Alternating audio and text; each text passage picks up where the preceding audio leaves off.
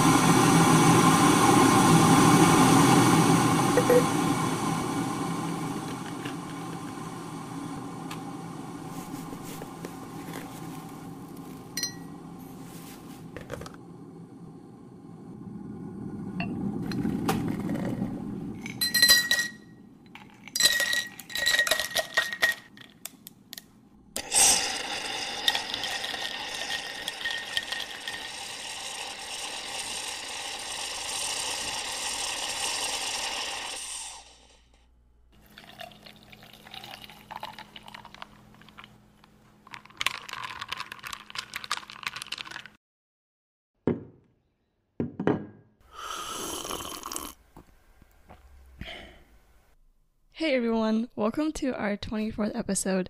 So today we'll talk about a lighter topic, um, our favorite fun thing to talk about food, um, cooking, all that good stuff. So we're going to um, first talk about our fun segment for today. So we each recorded an ASMR to accentuate our discussion. Um, so could we go around and say what we recorded and describe what viewers might hear? I mean, listeners might hear in this episode. Yeah. I guess I'll go first. I recorded a like coffee making ASMR. Actually recorded this or made this clip for my class. It was like a media class last or two semesters ago. So um I ki- kind of put a lot of work into it. But anyways, it's supposed to be like a person making coffee and then like a coffee shot and then pouring it over like milk and ice and then yeah, that's what you'll hear. Um, what about you guys? You want to explain yours? Um, yeah, so Sally had the the liquid, the mixing that sorted away. So I decided to do an ASMR recording of me chopping vegetables. Um, it's something that I do a lot now with cooking at home, so I enjoy it. I find it very cathartic, and maybe you listeners might find it cathartic as well. Linda? Okay, so if you like home cafe, okay, I really like home cafe videos on like YouTube and Instagram. They're really soothing to watch, and I feel like Sally's uh, ASMR really accentuates that. I had a, a very strong reaction because it was so satisfying. um, but for my ASMR, okay, it's very like visceral sounding. You guys are probably be be like you, but it's very like sloshy, mushy, um, moist. I really Ew. liked it though. It's it's a moist sound, um, but it's making bowl filling. So we're like stirring the raw meat around um, and get it ready for for the filling. Um, and then you have to do it pretty fast so it has that like digestion. Um, what am I saying? Digestion aura that you may or may not experience. Okay, moving on. I can't wait to hear that one. So let's talk about our weekly recap. Um, yeah, so let's go around and talk about what happened. Yeah. So for me this week, um, I actually started writing down my weekly recap because I can never remember what happened in my week by the time like the week is over. But um, I actually did a lot of cooking adventures this weekend, so right on brand for this topic.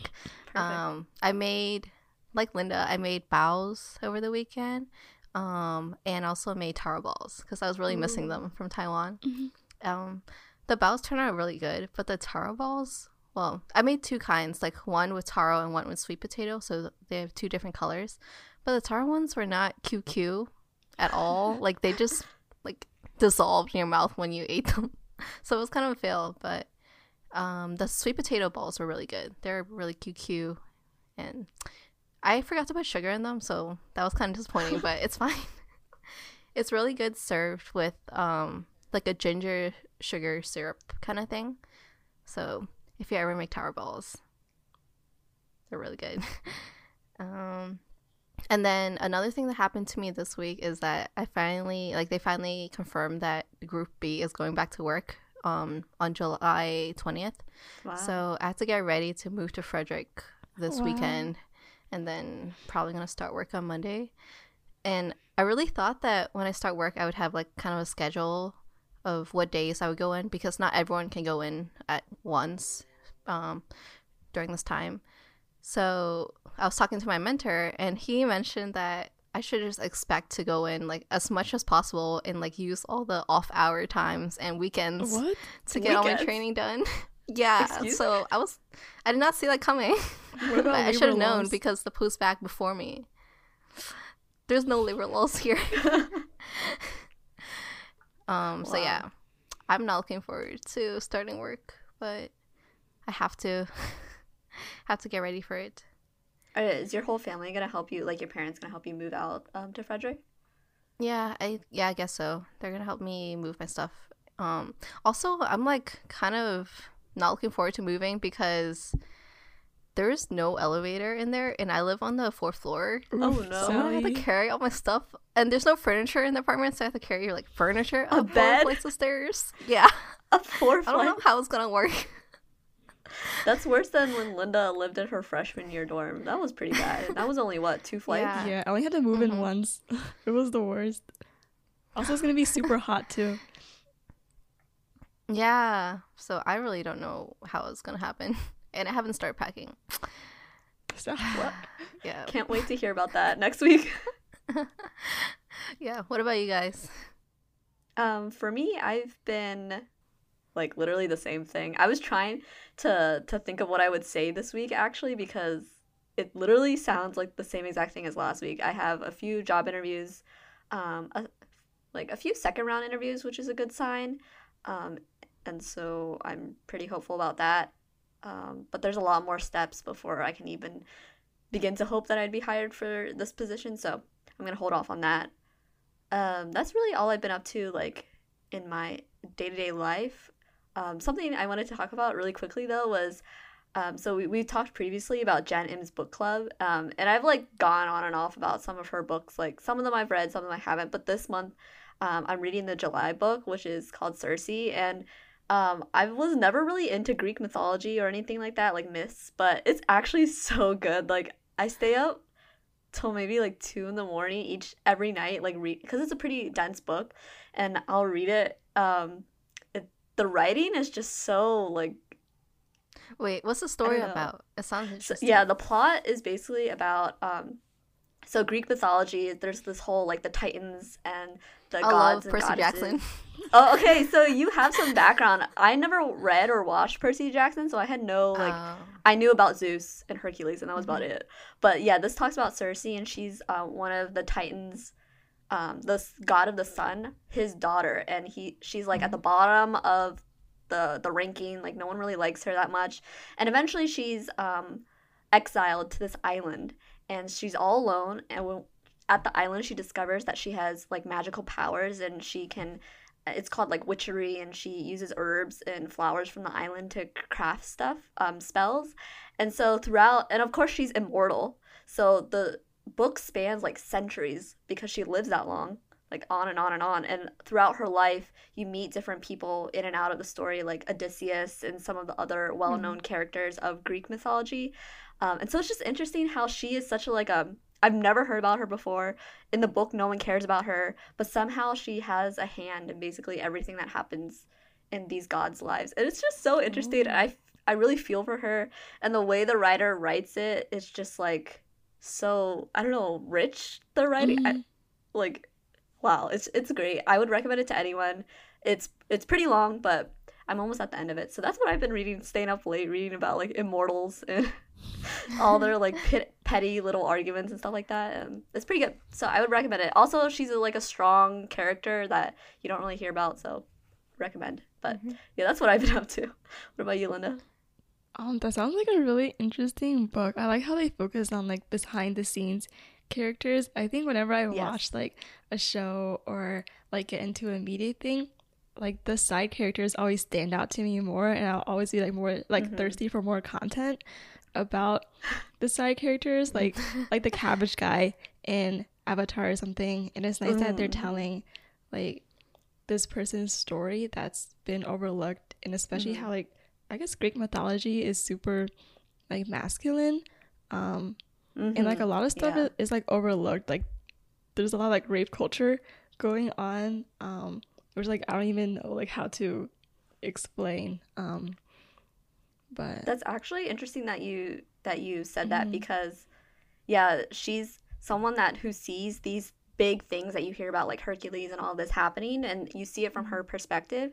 And they also do discuss like what it's like to be a woman uh, even a goddess in this time to still be treated in that way. Um, there are a few like a little triggering scenes i would say but yeah it's it's a really great read from her perspective. And it's also interesting to just like see how time passes and how being immortal is we always see it as like oh this is such a great thing being mortal living forever but it's actually something she deals with and like hates honestly because Wow. you see people come and go and she talks about mortals a lot and how they just their destiny is to die but she doesn't know where she'll end up kind of but yeah sorry okay, i'm just thinking about it and it's like you're living forever and everyone you know is gonna die and then you just like Yeah. live past everything oh my god ming um I think we all need to read this book. we should have a book club report back We'll discuss this.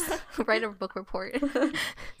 so are you almost done or Yes, I I could probably finish tonight. If I stayed up till like 2 again, I'll probably finish it, honestly. Because it's gotten to that point where like the plot has picked up so quickly that um there's so many cliffhangers that I just want to finish it at this point. So, mm, okay I'll let you know how it is. you should drop it off in my mailbox when you're done um but anyway okay. Okay, so work has been just like kicking my ass recently. I was like, reading this tweet Mm. where someone's coworker signed off like anyways like their name instead of like sincerely their name or and I'm like that's totally a work mood that I'm feeling. Um it is getting to like the cyclical like feeling of work that I'm not to get a summer break anymore. Um my vacations Mm. are like accrued hours, so it's like just planning for that um it's like a super weird feeling. Also, I feel like our discussion last week has activated Vincent because he's been texting me about like being a cog in the machine and all this like depressing shit. But yeah, I do feel like work is just never ending. Like, this is what I'm going to be doing for the next 80 years of my life or something. 80. Not 80 because, 80. okay, yeah, I don't know. How long do you plan on living until? Are you immortal? I mean, if I say 80 years and then I'm 21 now, so I'll live to be at least. You're gonna be a hundred. You're gonna be working until you're hundred. No, I don't want to be working until I'm 100. Okay, okay, hyperbole, hyperbole. It was hyperbole. Anyways, moving on. do you at least like what you're doing or is it interesting or stimulating, you know, like Um, I like that I'm being productive. I think that's like okay.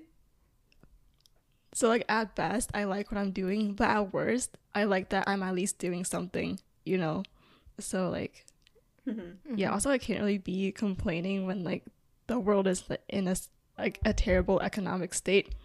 Um, so yes. But you can always like still look for jobs that you're more interested in. I guess Mhm. during this time. Mhm. I feel like I have a healthy distance with work that I don't put like all my energy into it. Um, and I'm doing stuff Mhm. on the side like organizing and writing. Um, that's like productive and creative activities that feel stimulating, and work is just something to like Mhm. sustain other activities and know other relationships that I care about. hmm So this is more of like a work to live type of job.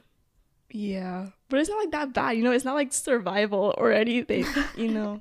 okay, no, but just like perspective. Um, mhm. I...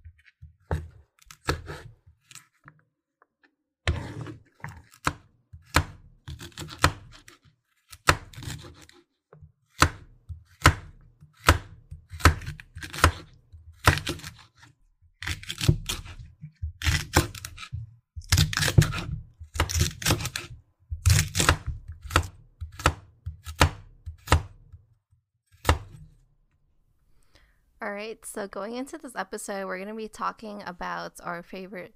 Like, first, we're going to talk about our first favorite food memories, and then we're going to talk about how food um, kind of connects us to our culture and to our family, and then we'll be sharing some stories about our cooking adventures, both in dorm and like in our own houses, and some of our traditions. So, stay tuned for that. But first, let's go into our first food memories or our most vivid memories of food um, that we think of when we think of our childhood. So, Ming, do you want to go 1st Mm-hmm. Okay. Um, yeah, I gave them a little preview before this, but basically, I have a lot of different food memories, but I think the one that's always the most visceral and like in my all my senses is from when uh, I would used to go camping with my grandparents. Mostly my grandparents during the summer, we would go camping for a few nights, and something that I remember very vividly is that since we were little, we got to sleep in, and so every morning that we would camp, I would wake up to the smell and the sound of the coffee. You know those they're not old, but you know, it, wasn't a Keurig or anything like that. Those coffee machines that have that like drip drip and French that gurgling sound. The press. Uh, No, no.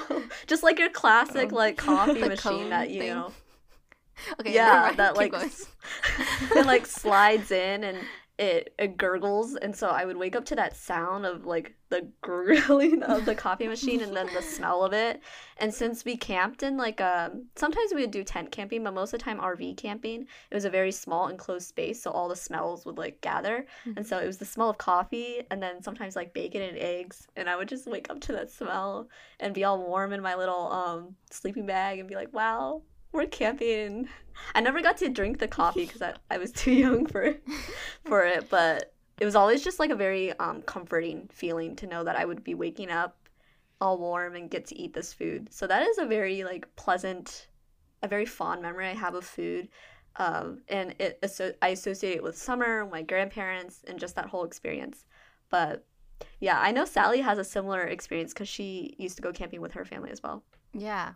So I guess before I heard your story, I was like, I thought it was only an Asian thing to like go all out on cooking during camping. Um, but yeah, when I, I used to growing up, I used to go camping with people from my church, like their families as well. So then all the adults, like, I would say like half of the day they would just spend cooking and preparing dinner. Like once you're done with one meal, like after a little bit, they're already Mhm. starting to prepare for the next meal. So like our whole camping experience was like kind of centered around food, but it was really fun. Like they went all out. They like went all out on the desserts and like they brought all this stuff to prepare the food and stuff. So it was amazing. They even made like um, Hong Kong egg waffles. So they brought the whole grill there. it was crazy. Um, but besides that, I think my most like vivid memory of food or um, the thing I associate a lot with is like my relatives making food for us growing up. So in my family, my mom and like my maternal grandmother don't really like cook that much. They or they they'll cook like basic food, but they don't do any like fancy stuff like baking or anything but um, mm. every time we go to New York, all my relatives there, which are on my d- dad's side of the family, they're really good, really talented at cooking, and they'll do all this kind of like crazy. Um, they'll do all this dim sum and like buns, and um, my grandma used to make um, zongzi, or in Chinese we call it zong.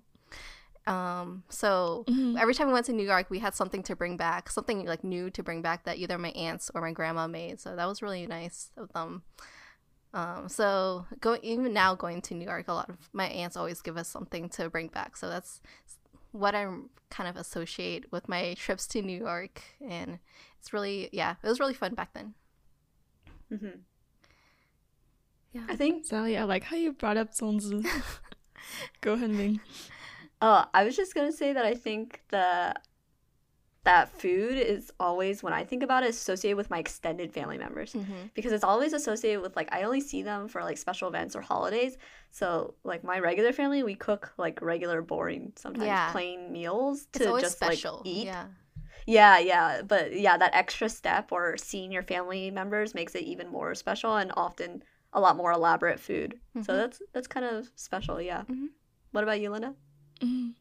Um, so I don't have extended family in the States, so I don't get to see them often, but I also associate food like special occasions like holidays. Um, mm-hmm. Like Sally men- mentioned, zongzi are for like a specific holiday. I think it's Duanwujie, but I'm not sure. Yeah, Um, and then the the um, what are those tangyuan? Mm-hmm. Mm. What are those called? Um, it's like the squishy balls. Rice ball. They're for like yeah, glu- the glutinous rice balls for another holiday. Um, but like I would hate the glutinous rice ball. They're I would so also hate good. zongzi Like, because you don't like it's so like, ugh, like it tastes like tapioca bubbles. Like Can that you explain what that is? Is that the the one that's wrapped? Yeah, wrapped in bamboo leaves, and then they boil Mm, it in okay. water for like eight hours. Wait, is it bamboo leaves? Yeah, for zongzi, I'm pretty sure. Right? Okay, yeah. Oh, I was thinking of another The thing other that's um, it's like glutinous rice, but it's in like a lotus leaf. nomi fan. one's really good. Like. Yeah, it's like no Yeah. refund. Um, but yeah. But anyways, so and for birthdays, my mom always makes us noodles, and it's like handmade noodles because it's like a tradition that a long noodle is like symbolizing a long life, and you're supposed to eat it on your birthday. Um, so every So year, it's like, she one would make us, noodle um, in the whole bowl. like it's one continuous noodle. Okay, Spooled. if you go out, like they have places where they can make you one long noodle that Wow. fills up a whole bowl. But like we can't be doing that in our house. It would take too long. It would be too much work. So it's just like regular noodles, Ah. and it's like a very consistent thing growing up. And then my mom would always like hard boil an egg and like write me a message on it and then put it in my bed. she used to do this a lot when I was That's little cute. and I would wake up and there would be like an egg and then so I don't know how to read but like seeing those eggs like every year I would just like learn to read those egg messages um and that was all I knew for for a while Does she still do that? it's super cute um I think she forgot I think she forgot last year but she gave it to me downstairs I think she like didn't put it in my bed um. But yes that's like my vivid food memory every year um, so we talked a lot about like connection to culture and family. Um, I remember in college we did a lot of TASA Mm. stuff with food and going to student org events, um, like Asian orgs. That would always be like the central focal point. Um, do we have any stories to share around our like experiences when we got older and got to college? Sally, you seem to Um, want to say something. Um, I would just say really quick before we talk about like the specific experiences is that we talked about this in the ECC episode, but I think I guess we can like talk about this further and discuss it. But one of the reasons I think that um, food is such a big part of those org events is because I mean everyone loves food and it draws people in, but it's also such a easy. I mean, there you can make the argument a lot of times that food is political, but in this context with the org, it's it's not a political like explicitly political thing. So it's like something easy that everyone can enjoy and come into it without having a lot of background knowledge. Because I remember, so I guess we're, we are getting into experience, but I remember um, when we went to CSA for the first time, the Chinese Student Association, um, I we were all really nervous, I guess, because it was our first Asian org or first org on campus, kind of, and there were a lot of people. Um, but one of the things that I really liked about it is that they showed this video of them acting out the the myth or the tale of um, mooncakes, right? Chang- Chang- wait, what's her Tang- name? That girl on the moon. Yuebing. yeah, What's the name of the girl I don't on the remem- moon? I don't even remember the Oh my gosh. specific story. I just remember seeing how much effort they put into it, and then they had a specific event just for this food, Hmm. this dessert, and I was like kind of surprised by that because that was my first exposure to, I guess, Asian cultural food, that sort of thing. So that was my first understanding, and then from there, like then you have other orgs that do like shaved ice Yeah. for TASA, and food is such like an identity thing that these orgs like put out. Yeah, I was gonna talk about the shaved ice too. So like, Mhm. I think for all the intro GPMs for like, di- different clubs, they always do some kind of food related thing, and I think it works you. because I remember when we were freshmen, we were like, we wanted to go just for the shaved ice, and then Yeah. when we when it turned out that they wouldn't give us shaved ice till the end, we left. But a scam. but yeah, the food really draws people in, and um, when we like rose in the ranks in TASA, and we got to serve the ice, the shaved ice. That was a really fun experience too, like serving people, like night market when we would serve people Mhm. food. I think that was fun. It was like more fun to be on the Mhm. serving end than being on the receiving Mhm. end. Yeah, actually. Yeah. Also, making it is fun. Wait, did you guys like make tea eggs with us for TASA? I think you did. I remember going for I was to fulfill my Yeah. JO duties. you want to explain Yeah, that more? But there was like a hundred. So Tea eggs like a Taiwanese American, oh, a Taiwanese thing, and we made it for a fundraiser for TASA. We talked about it in our first And we episode made, when like- we were explaining the name. We did. Remember? oh, We did. yeah, I remember you explaining to egg. Oh. Oh, because we were gonna call this tea Yeah. and or something. Yeah. yeah. okay, okay, but you can But it was explain fun like to the make all of background. it. Yeah. Uh-huh. Yeah. We were just making it. It was a lot of eggs, and then it was a whole process. And have having everyone in like one kitchen and making it together was like Mhm. something I only experienced with family. To have it like transposed into Cool. like with my peers was a cool experience. And I think that's what Sally was kind of getting to when she was talking about how it's more fun to serve it. I think I definitely feel that way too because it's almost like when you're the one serving the food or the one preparing it with your club members, you're part of that, I guess, like Linda said, family, or you're more, you feel Mhm, like like you're process. integrated into Mhm. their club. Whereas when you're the one, like the, the new freshman or whatever, new to the Yeah. club, like receiving it, it's definitely more of like you're not as comfortable with the people around you and you're Mhm. just you're just there for the food. So yeah, being on the other side of it is so much more special, I guess, in my opinion. Yeah. And that's probably why we kept going back to volunteer for the night market every Mhm. year too. Yeah, that's Mhm. interesting too because there's a bunch of events like Survive CP. You guys volunteered for that one time, but I think the thing As a that we did duty. keep yeah but when we were beyond that and like upperclassmen we we did keep coming back to like the food events Mhm. and like donating whether it be like dumplings which we can talk about more but we always did that and we we almost felt it was like our little tradition like for us three to make dumplings for TASA Mhm. Even if we got like bossed around by the people who rose in ranks, I feel like we also had fun. Remember when we like were serving like the lüdou tang, The or was oh rice? mung bean soup, and then we Mm. put it together with the sago soup, and it came out pretty well. I'm like, this is so nice. Oh, Yeah. Mhm. but why did we start with dumplings i guess dumplings goes back to when we were in high school maybe that's definitely a vivid memory i have of like part of our friendship story is dumplings and folding dumplings learning how to do that but I, i don't know who it started with It was with Linda. It was like the first time I ever went over to Linda's house, and then we were making Mhm. dumplings. So that was really. Wait, did you guys come together? i, I don't remember I, I, don't remember know. my very first experience at Linda's place was when she still lived in Greenbelt. And that was for a, a tea ceremony, I think, that I came with and some other people from high school. But I was very What? shy and nervous about it. So I didn't, and I didn't have any involvement in preparing that. So preparing was more of the dumpling thing, which I guess later later in high school. Mhm. But I don't know if Sally and I came together. I don't remember who was there, to be honest. I think we both came separately.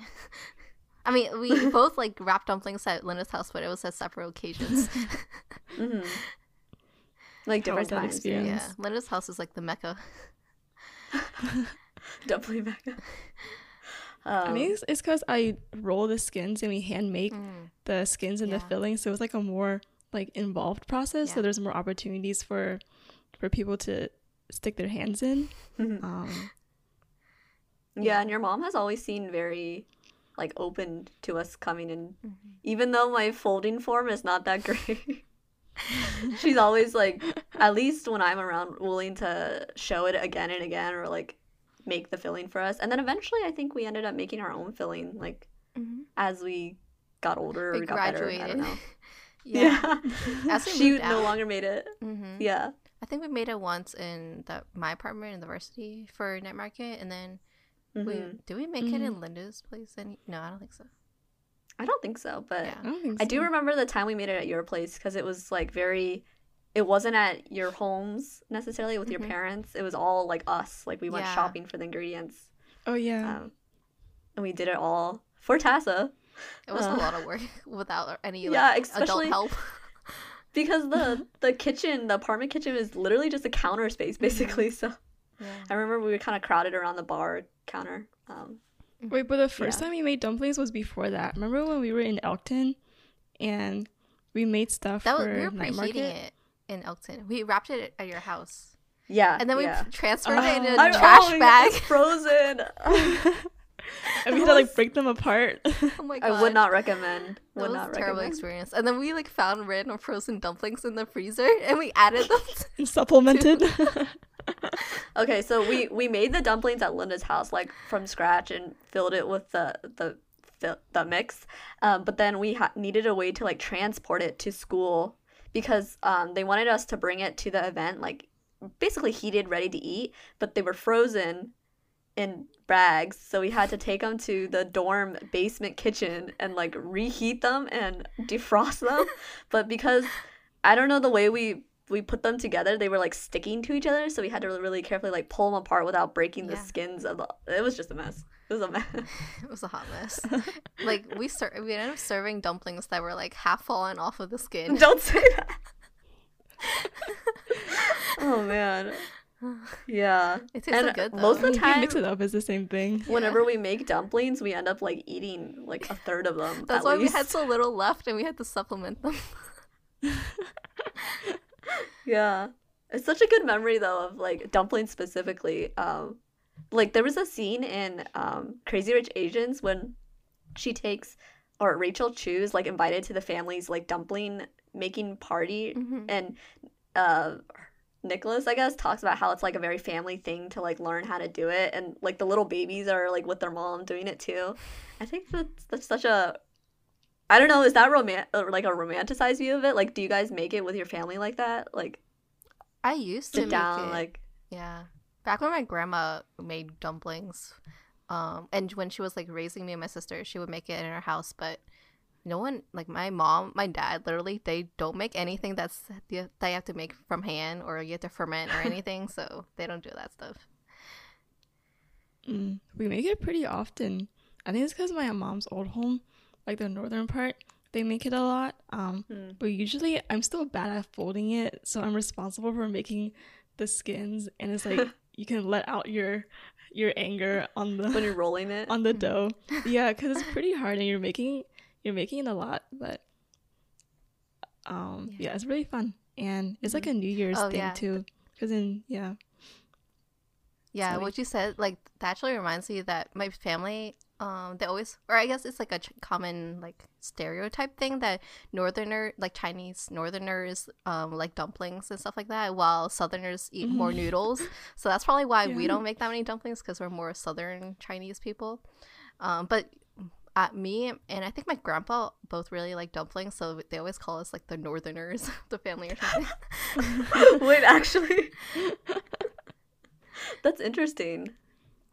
Yeah. Man, I've never heard of that before. But I do know there's like the the, the different folding uh, patterns. That was kind of surprising to me, I guess. Like I didn't think there was like one way to make something like an ingredient, but like it was I was very confused when I saw Sally folding them one way and then Linda folding them other and I was at first I was trying to figure out like which is the easiest way to do it without making it look ugly. it's a north versus south. Is it that way, or is it more like whatever your family te- teaches you? I It's guess. just whatever my family does, I guess. Hmm. hmm Also, Sally's like um onion massaging technique. I thought was Oh, pretty yeah. special. Oh yeah, 'Cause your my family dad doesn't learned do my that mom from a book. doing it. Every time I make dumplings, he'll pull out this book and be like, "You have to do it like this, or else it won't be good." so then I have to massage the onions until they ju- the, until the juice comes out, and then it becomes like snot. Ew. but it makes it juicier, so Yeah, it is tasty. yeah. Mhm. And I didn't realize that what Linda's mom was doing with the chopsticks and keeping. She was talking about like stirring it so like the strings of the meat stay together. Yeah. It has to be like Oh, in one do you direction. remember? Yeah, because I remember thinking Yeah. like it's just stirring, like you're just mixing it. It's like whatever, kind of just like just to mix. And then she was like, "No, you have to use chopsticks and you have to stir in this direction so the strings don't break." And I was like, "What?" Okay, I learned the um physics behind this. So the strings hold the dumpling filling together inside the dumpling, so it's like easier to stay together when they're like rolling around in the Mhm. water. That But makes yeah. sense. Me, I can't believe you remembered. My mom would be touched. Oh my gosh. I remember everything your mom says, so I can like store it in my memory for when I go back next time. We have to have a she was dumpling impressed by your scallion pancakes. yeah, let's Oh yeah, yeah. talk about your Um, scallion pancake experience. Scallion pancakes. Um, scallion pancakes have been another thing that's like I don't know which came first for me, scallion pancakes or dumplings, but it was all goes back to Linda because I remember when She's we always would the first have one our to make lu- it. Yeah, You yeah. would eat my we- lunch in high school. Exactly. We would have lunches together. We just happened to have the same lunch period. And then I would see her scallion pancake and be like, oh, can I have a piece? And it was just so tasty to the point where you said that your mom started packing too. Is that true? yeah, probably. Because whenever she makes it, she's like, "Oh, does Ming want some?" Because Oh I think she was touched that you liked it, which is probably like she's like, "Oh, poor Ming has never had scallion pancakes before." I mean, it's true. yeah, so I have very fond memories of scallion pancakes. Also, they're just very, very tasty and seem like of the recipes that I could look at, it seems like pretty simple. There's only a few ingredients. So this summer, um, I made scallion pancakes on my own for the first time. I was very nervous about it, and I didn't know you were gonna send the picture to your mom.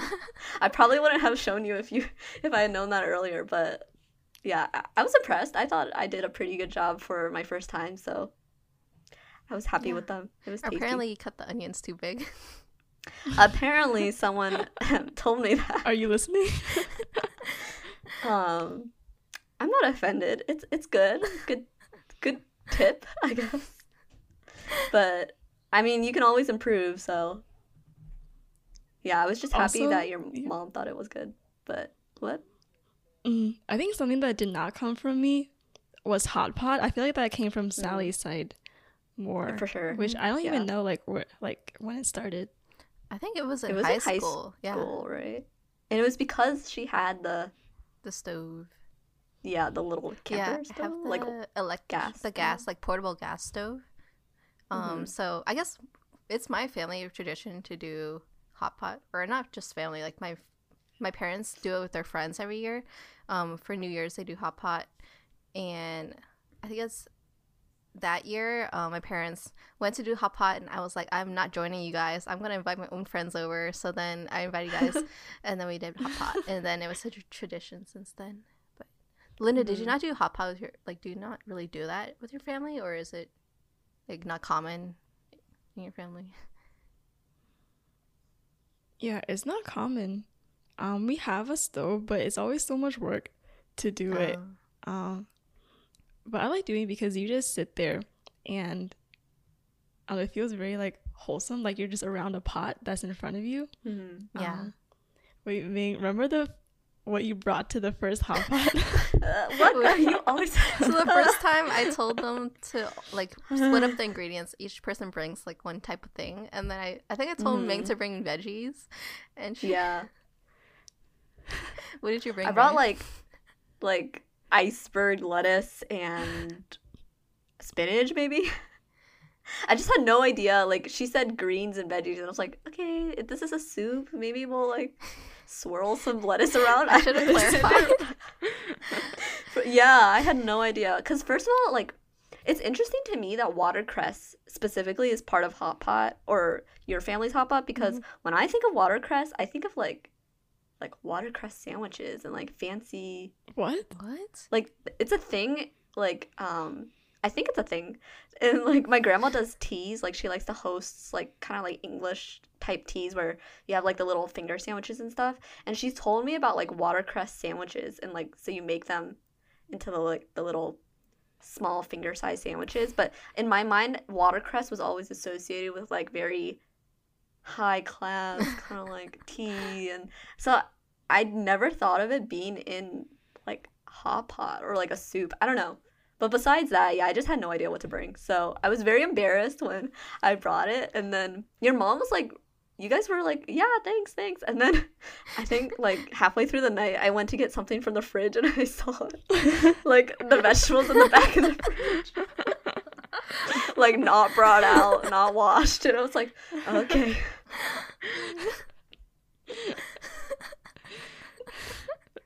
But now I know, you know.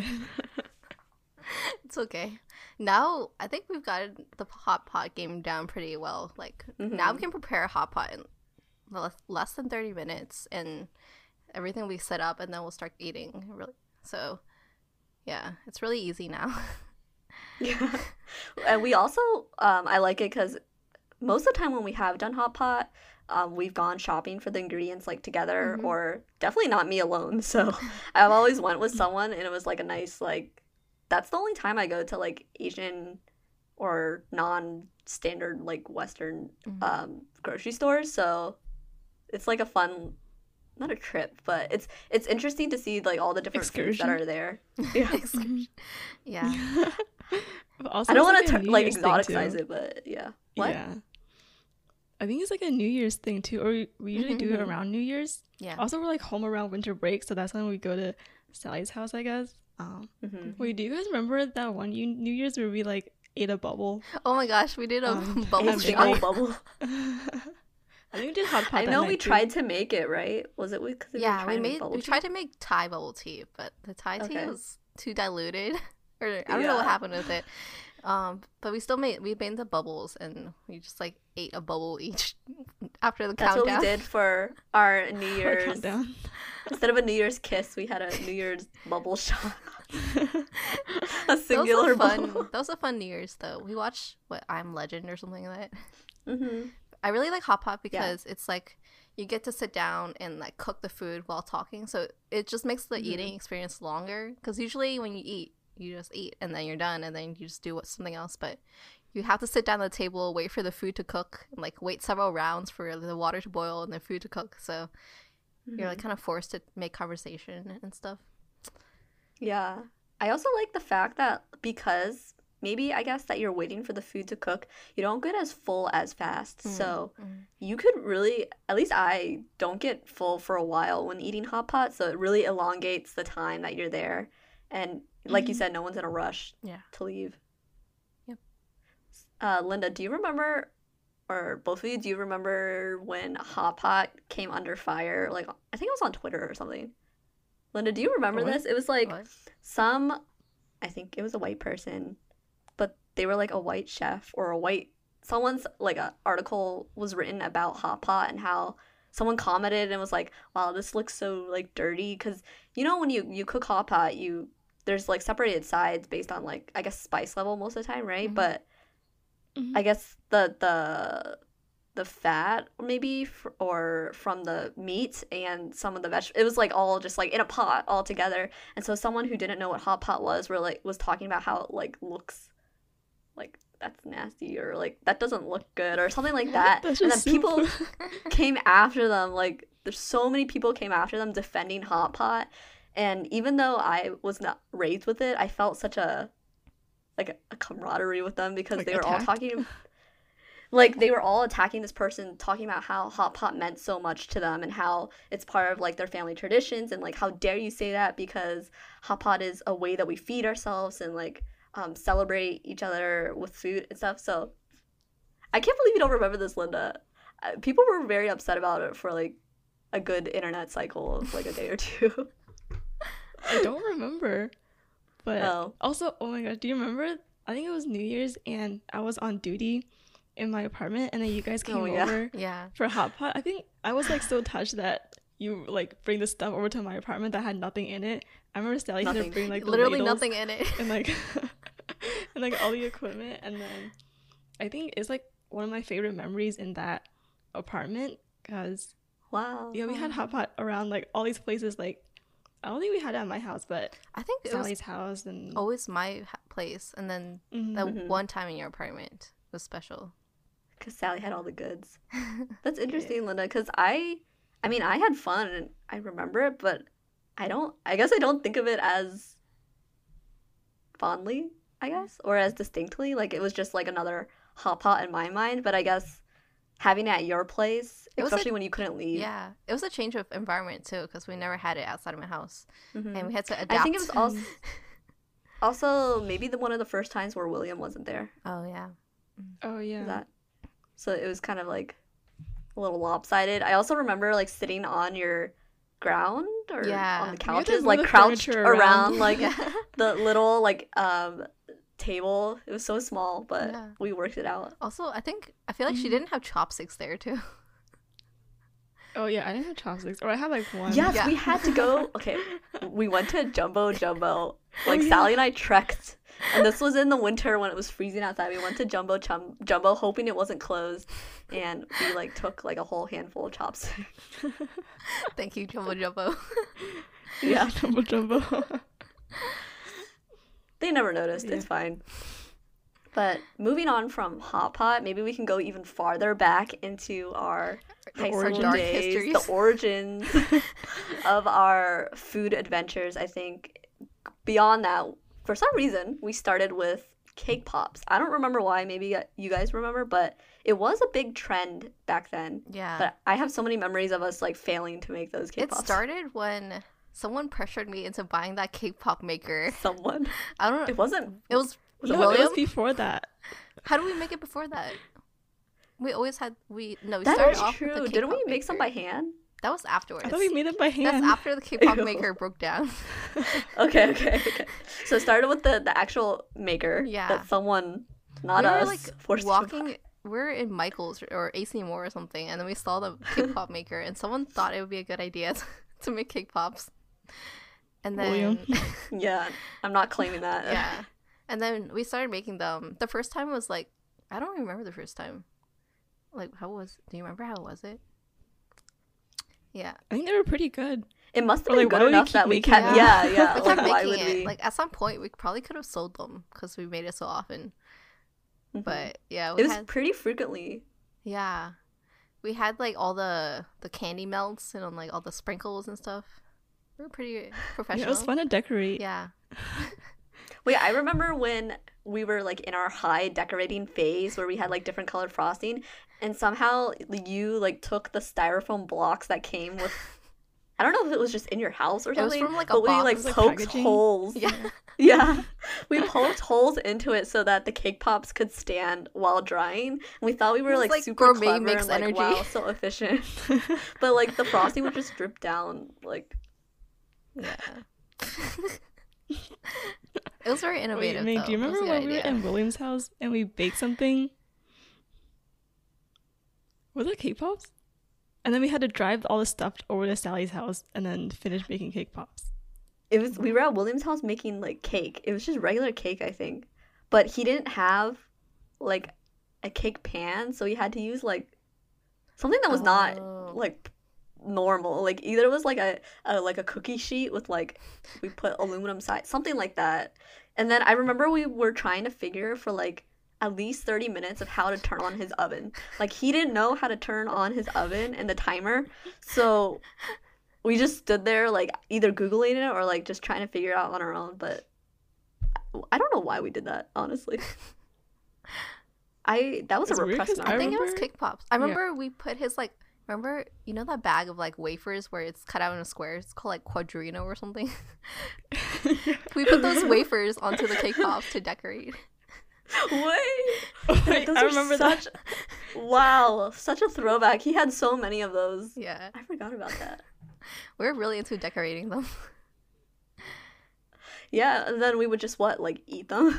like like you said we we never sold them or anything. Like Mhm. maybe I gave a few to family, but I think we ended up just like sitting there eating them. Oh wait, actually, I have a story. I don't know if you guys know this, but it was like during our uh, one of my SAT tutor sessions. So or no, no, it was one of our Orgo review sessions. So me, William, and some other friends were there, and William um, did like the whole promposal thing with kick pops for me.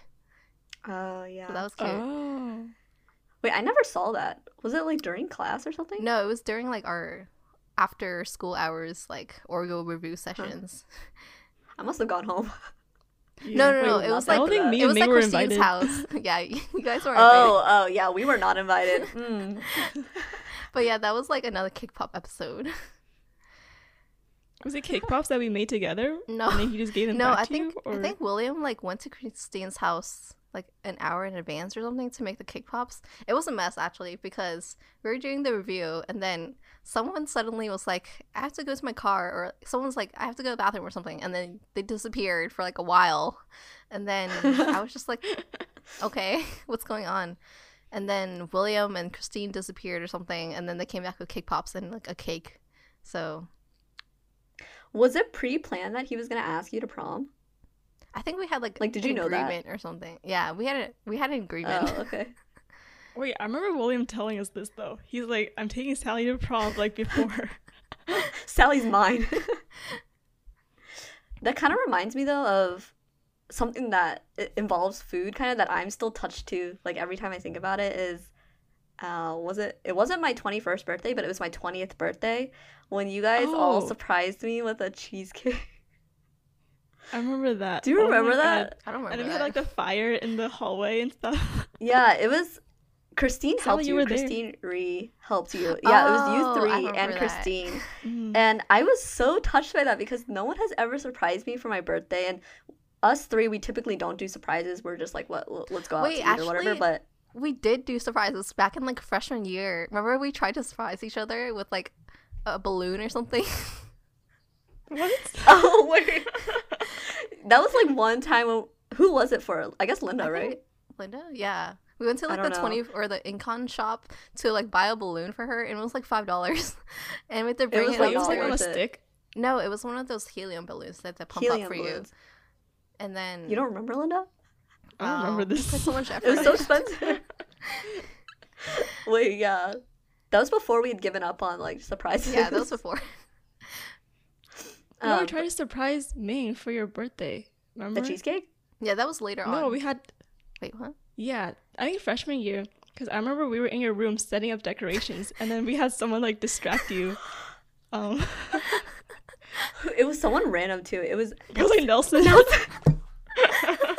yeah, whoa, I forgot about that. It was like random people in my back and it was a room mess. that I was like, "Happy birthday!" It was like, "Wow, thanks." And then the decorations like stayed in my room for like the next few months or something. Like, The Yeah. balloon slowly deflated. I guess we did put in effort. Yeah, We tried. Only freshman year though. After we- that, it was. Yeah, I feel like it, and that's why. all the Huh? time when it gets to my birthday, you guys just lose all the effort because then my birthday's Okay, so far away from you guys. Yeah, yours is like a whole, literally a year. Like it's another It's not- year, and by that It's only time, half a year. Christmas has happened. You know, the New Year's has happened. Uh, it's too much. but yeah, we we kind of failed you on the birthday part, except for your 18th birthday. I think that was pretty Your ultra bar dramatic. experience. Oh my god, That was a dramatic birthday. it was. Yeah, that's a birthday I won't forget. I guess. Yeah, you can definitely say that. But yeah, we definitely got tired as time went on, and also I feel like we just don't need like physical surprises anymore. Yeah. Just time together, especially because like as we got older and like got busy with classes and other work and stuff like that, even spending time together like for a meal was kind of like hard to arrange, so it kind of meant a lot. So I Oh, guess again, food comes back to it where we gather around food to eat. Yeah. Mm. Oh wait, Sally, I was so touched when you ordered me HelloFresh Oh because yeah. you didn't give me any warning that it was coming. And then they called me. They were like, "There's an urgent package for you at the desk," Urgent. because it was like perishable, so I had to go get it like Mhm. immediately. I was worried And that Sally, you. I don't think you ever came. Yeah, I never got to experience it. I don't know why. Mm-mm. I think it was.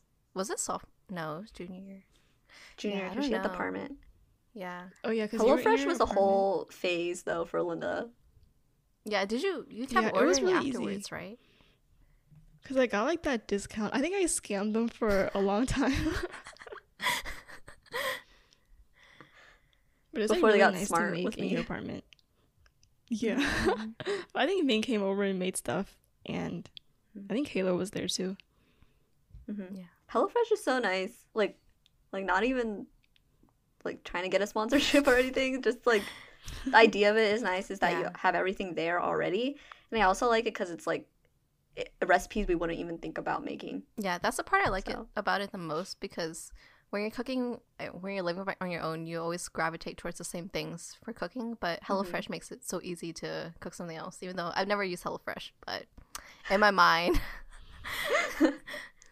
Would you have used it for when you were living in your apartment for a semester? Um, Because I remember I you would think I- cook yeah, a lot actually. I think I would have, but my parents always gave me a bunch of ingredients to cook with, so I had to use Mm. those first. I think maybe when I move out to Frederick, I might try it again. It might be fun. Maybe we'll gift you a box, or maybe we'll get sponsored. Hello Fresh, are you listening? Who knows? Yeah, I ended up giving my mom a like a a few boxes of HelloFresh for like as a Christmas present because it's something that we've talked. I, I've mentioned it like, oh, Linda and I made like this recipe at school, and she's like, that sounds cool, and having the ingredients and all that ease like already the convenience of it. Mhm. So she really liked it. But then of course, like I said earlier in a, another episode, that scam happened, and then she never got it the rest of it. So. Wait, so you never even Um, got the yeah. first box? No, she did. She got like two. Like I paid Okay. for maybe three or f- three. I paid for three boxes, and there was supposed to be a fourth one, but then the scam thing happened, and then I never got the fourth one. So Hmm. yeah, Interesting. maybe I'll do it again next year to make up for it. I don't know. but food is always an easy gift. It seems like hmm as long as Mhm. no one's allergic, like especially Yeah, if you bringing make it. to all like the mm, all like the social situations. I think this goes back more to eating, but we would order Domino's and just stay Mm. in, Mm. and all the stuff that we got from the 24 shop in the Incon. I think Yeah. I remember like the snacks that I remember. we would all get when we like I remember getting like easy mac with Ming when we would study late or Mm. something. It was as a treat for ourselves. a treat treat like, yourself ramen. moment that happened Yeah. like every night. oh, and the Ben and Jerry's um, ice cream Mm. that you would get, Mhm. Mm. and then it would stay in your fridge. Something that I remember, I don't know if you remember this, Sally, but after, I guess this was sophomore or junior year when you worked at the front desk, hmm and after TASA, the way that I could get you to come to TASA with me is that I said, like, oh, when we go back to your desk and you have to work, we'll order Thai food together. Oh my gosh! Do you remember yeah, that? I remember that. So we did it for like a few weeks where we would like swap on and off who paid for it, and we would always get the same thing, and it was always just like a really nice thing to look forward to, like after the Mm-hmm. stress of TASA. we would be like, okay, after this GBM, we can go and eat our Thai food. That was really fun. I like that tradition, but I don't know why we Mm. stopped. I guess our wallets could not keep up. yeah, it was kind of a pricey Yeah. tradition to have a weekly Uber Eats or whatever of Thai food, but I, I don't know, I really enjoyed that time. And it was also like a way to ensure this sounds really creepy, but a way to ensure that like we'd hang out afterwards. So it wasn't just like going to the meeting and then like dip on our own path, but yeah,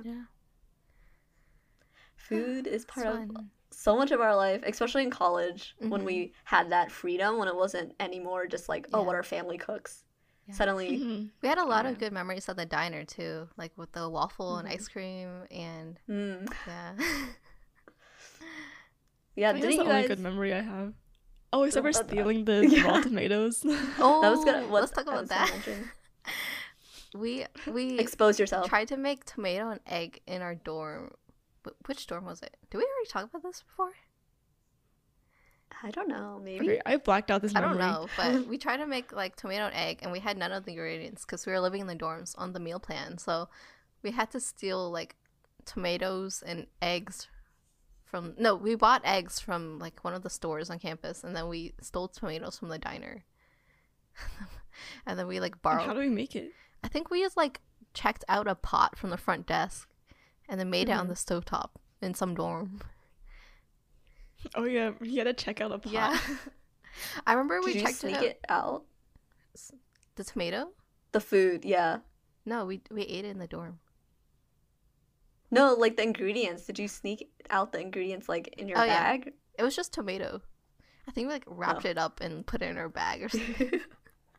In like a napkin. yeah. okay, but it was cut tomato too, because it was from the salad bar, right? yeah, I think it was like cherry tomatoes too. It wasn't even real tomato, like a big tomato. Oh yeah, it was cherry tomatoes.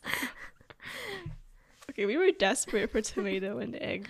Mhm. Yeah, I Tomato and egg is another thing. Mm-hmm. We make it a lot. I think in Linda's apartment we made it a lot too. hmm I also remember when we would sleep over at your house, Sally. Like in the mornings, we would wake up a little late, or like past when your mom most of the time would make breakfast. So Mhm.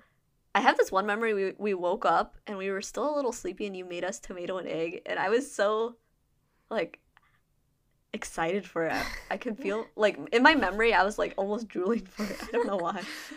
it just smelled so good and like we would stand over the wok waiting for you to like finish. Wait, you made tomato and egg by yourself recently. yes. I feel like a child being praised.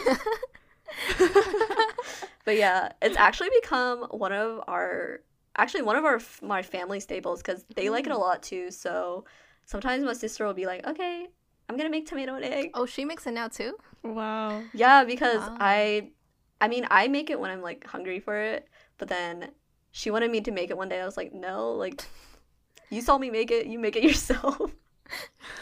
so now, whenever anyone is in the mood for it, they just kind of make it like whenever. So yeah, it's definitely become a thing, um, especially now because we have that rice cooker. Like we just put it together, you know. So good. Even though we treat it like a not like a special thing, but like, ooh, we're gonna make tomato and egg. But I know for like most Asian people, it's just like the most simplest recipe ever. Even though it's It's simple, things. it's still like Yeah. one of my favorite um menus, I guess, for dinner. hmm Um, my parents don't even make it that Mhm. much because I guess my sister doesn't like tomatoes. She's so annoying. so she doesn't eat it. So they only make it once in a while. But every time they make it, it's really special for me, even though it's so simple. hmm Mm. Also, Ming, your name is in my phone is still Mingpo Tofu. What? I think it's because you you used to talking to me all the time about mapo tofu and how it Oh, was so good. I didn't know that was my name though. Okay, I didn't know either until I was looking on a Google Calendar and it like populates mapo tofu to like your email and like your like calendar stuff too. oh my gosh. Yeah. That was a I remember I went through that phase where I really liked that dish because I for the longest time I thought I didn't like tofu. Like I was so against it. Even when I had it with you guys, the texture would like throw me off. But then I had that dish one day at a restaurant and I was like, wow, like this changes everything. it's like I, I don't know why. It was like maybe the meat with it and the seasoning, but then I always thought that was like a good fallback for me to order or something I knew that I could order from an, a Chinese restaurant and be like, oh, I like this. So I definitely had that whole phase of it. And now I love tofu, so. Remember when you got mapo tofu at that toilet restaurant though? Okay, we all made one. bad. Okay, the, the mistake was going to the restaurant in the first place, Sally. Wait, what did you guys got like a curry or something, right? Yeah. Yeah, It something wasn't normal. that good either. Okay, so this was Yeah. the toilet restaurant in Taiwan, like Taipei, that it's more just like for the the novelty of it, of like, oh, it yeah. decorated in toilets, like you eat out of a big toilet bowl. Which sounds nasty now that I think about it, but we just wanted to go, you know, be tourists or whatever. And so it it serves food and then all the food came out and very disappointed. Like very, very underwhelmed. Especially because mapo tofu, I don't think you should get it at a toilet restaurant. Just okay, you know, just the The visuals, visuals are no joke. Yeah. Yeah. Also the curry, the brown curry, that was no joke either. Maybe they intentionally only like the menu was mostly curries, I think, or like very soupy. hmm But yeah, we could. I mean, I definitely know we talked about uh, Taiwanese food in our other Taiwan episodes, but yeah, that's a whole thing too. Mhm. The night markets. I think the night markets were a really like fun like experience and another example of how food can be such a cool like, connection to culture and like friends and stuff like that. Because even if you don't like get anything from the stalls, I don't think we got much food from the stalls honestly. But just Yeah. walking through the market was really fun. Um, and like Mhm. sh- pushing past all the past all those people and like trying to find each other in the crowd. that was fun. Yeah, it's a whole Also, I agree with you. experience. Mhm. hmm Uh, also, th- the thing about night markets is that they're like so much cheaper. Just Mhm. like even within Taiwan itself, like rather than going to a restaurant, you could go to the night market and get so much food for so cheap. So it's so like accessible. All this just food being set up, like all you have to do is walk through crowds for it. So yeah, that is one of probably one of my top memories Yeah. of not even Taiwan, but like my life. Food is life, man. That's true. I don't understand people who don't who eat food just to sustain their life. Like, how do you not find pleasure from eating food? Hmm. Okay, I hear that, but also it's like you have to cook it, and it's like why do I have to feed myself That's every true. The day? energy. true. I feel that's I wish we could just like have food populate in front of us. we just like. I guess that's basically what a night market is. Honestly, maybe that's Right, why we just like it so much. it just pops up at night and then. But it kind of low key reminds me of I recently watched Ratatouille because we got Disney Plus, and it's like one of my favorite childhood movies, and just the animation and everything is so good. But it's all about like anyone can be a chef and anyone could cook, and he has this argument with his brother about like his brother is a rat that, that just like eats to eat, eats to survive, will eat trash and whatever. Mhm. And Remy is trying to explain like, oh, the delicate cheese and the way it works with the fruit and the wine and like there's all these colorful animations and the brother's just like, yeah, like it tastes like food. So I can't imagine being the brother and not understanding that the flavor. Mhm. Mhm. Watching Mountain Girl has made me so appreciative of the food that we have. Just Oh. seeing it like from a seed Leads to to the seed. to the plant. hmm Yeah, leads to seed. Yeah, I really like how she like actually films. Like she'll be making, I don't know, some she'll make be making something that uses egg, and then she'll start from the chicken that hatches the egg. Like that's Right? Yeah, yeah. I'm always amazed by that. Which is interesting because I guess as people living in America, like that's such a novel idea, or at least in like urban areas of America, seeing like, oh yeah, like eggs come from chicken and chicken comes from chicken. Mhm. And but it is kind of a crazy idea to think about that. And it's something I read a book um, like a month ago called The Omnivore's Dilemma. And it's all about like where our food is coming from and how America has become overprocessed and all that and all that. Mhm. And he talks about like going to this farm in Virginia where you literally see everything happen in a life cycle. Like you see the chicken and the egg and then killing the chicken and then like everything composting all together and it's just like what a what a great life that would be, but obviously not everyone can live on a self-sustaining farm in Virginia. Yeah. Mhm. But it's like a nice imagery, I guess, that I guess maybe shopping at Whole Foods will kind of achieve. I don't know. Maybe I'll raise my own chickens, who knows? Yeah. But yeah, I like the farm to table concept. And founding farmers, I don't know why I thought of it. It's not farm to table at all, It but it's still really good. That's their whole concept. It's farm It to is? table. hmm Founding farmers, the farmers. Yeah. Those types of restaurants that are kind of seen as more like higher, not maybe not higher end, Higher but end. like definitely pricier. Yeah. Of um a way to eat is like something that if I was like fully comfortable with my income and stuff like that, I would definitely try to strive towards. because it is nice to know where your food comes from.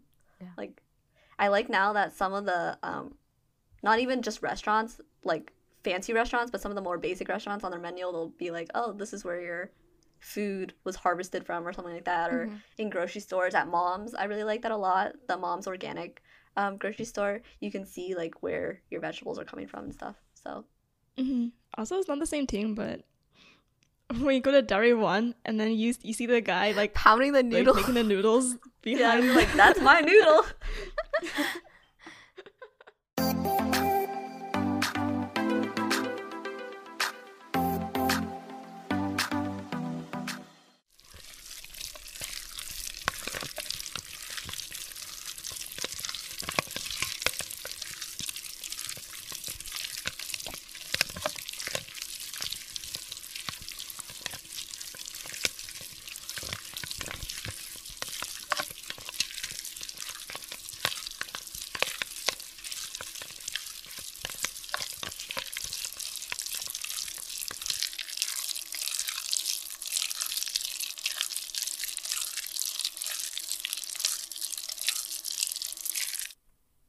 Okay, so I hope you guys enjoyed this very delicious conversation about food and the role it's played in our lives, in our friendships, and with our families.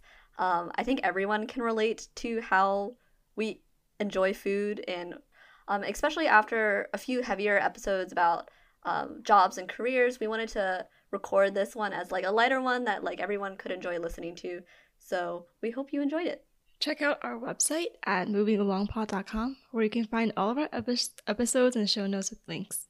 And if you like this episode, follow us on Instagram at Moving Along Pod and rate or review us on Apple Podcasts. Until next time. Bye. Bye.